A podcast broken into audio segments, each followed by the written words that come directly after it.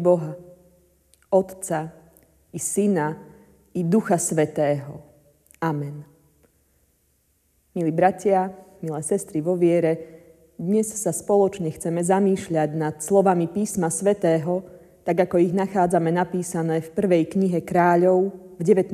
kapitole, v prvých 8 veršoch takto. Acháb rozpovedal Ízebel všetko, čo vykonal Eliáš. Aj to, ako pobil mečom všetkých prorokov.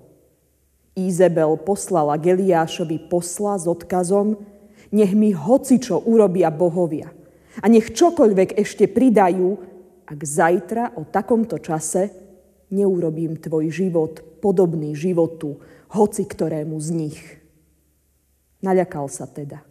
Pobral sa a odišiel kvôli svojmu životu. Keď prišiel do Beršeby v Judsku, zanechal tam sluhu. Sám však odišiel na púšť na deň cesty. Keď došiel, sadol si pod kručinový ker a žiadal si smrť slovami Dosť už. Teraz, hospodine, vezmi si môj život, lebo nie som lepší ako moji otcovia. Potom si ľahol a zaspal pod kručinou. V tom sa ho dotkol aniel a povedal mu, vstaň a jedz.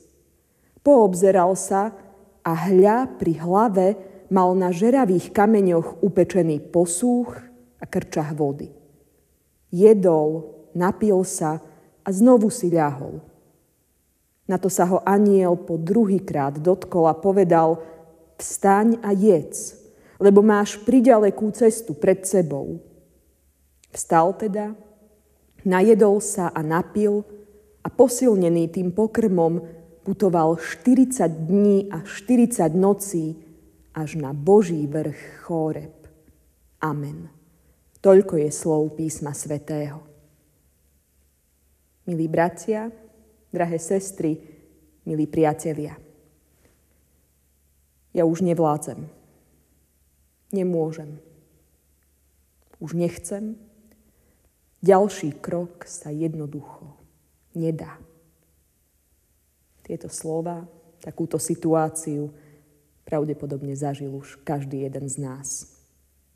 Stane sa, že naše ťažkosti a starosti tie nás prevalcujú a my vtedy padáme pod ťarchou, ktorú už nevládzeme ďalej niesť.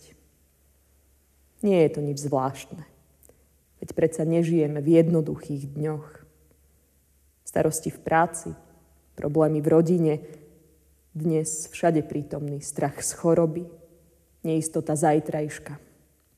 To všetko nás zmáha. A niekedy stačí málo. Nervózny šofér, ktorý nás nebezpečne predbehne na ceste a my ostaneme preľaknutí na celý zvyšok dňa. Možno zmeškaný dôležitý telefonát, ktorý rozhodí celý pracovný deň. Dokonca naše vlastné deti, ktoré sa práve dnes rozhodli vystrojiť tú najväčšiu neplechu na svete.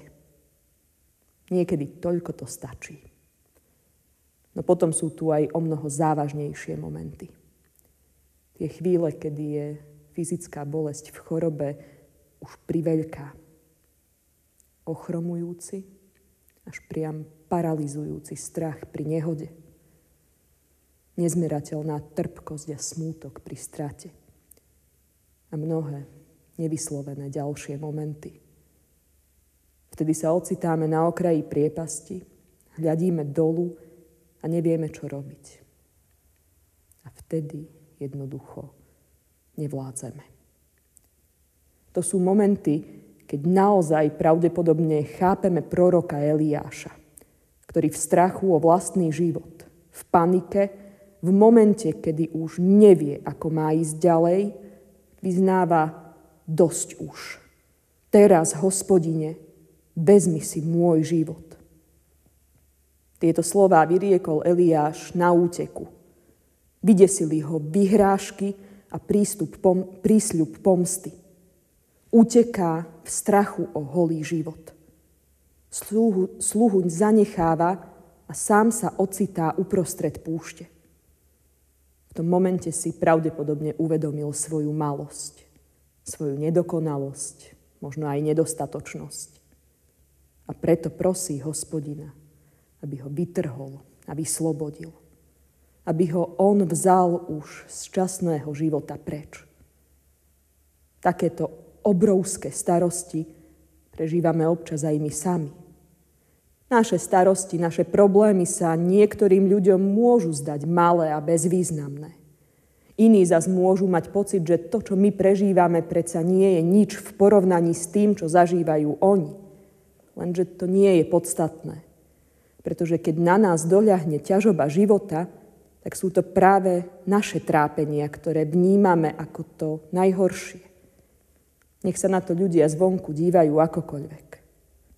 Keď sme v týchto ťažkostiach, keď nevládzeme, tak sa zavše pýtame, čo teraz.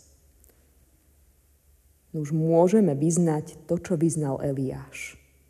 Nie však v žiadosti o smrť, ale vo vyznaní. Hospodine, vezmi si môj život. Ty sám ho vezmi do svojich rúk. Ty riaď moju púť. Ty mi ukáž, kadiaľ vedie cesta. A teraz, keď som slabý, keď si uvedomujem, že sám na to nemám, ty sám ma nes ďalej po ceste. A Pán Boh nás nenechá, aby sme padli, aby sme viac nevstali. On nás skutočne ponesie. Veď zo svojej veľkej lásky k nám On nám všetko obetoval.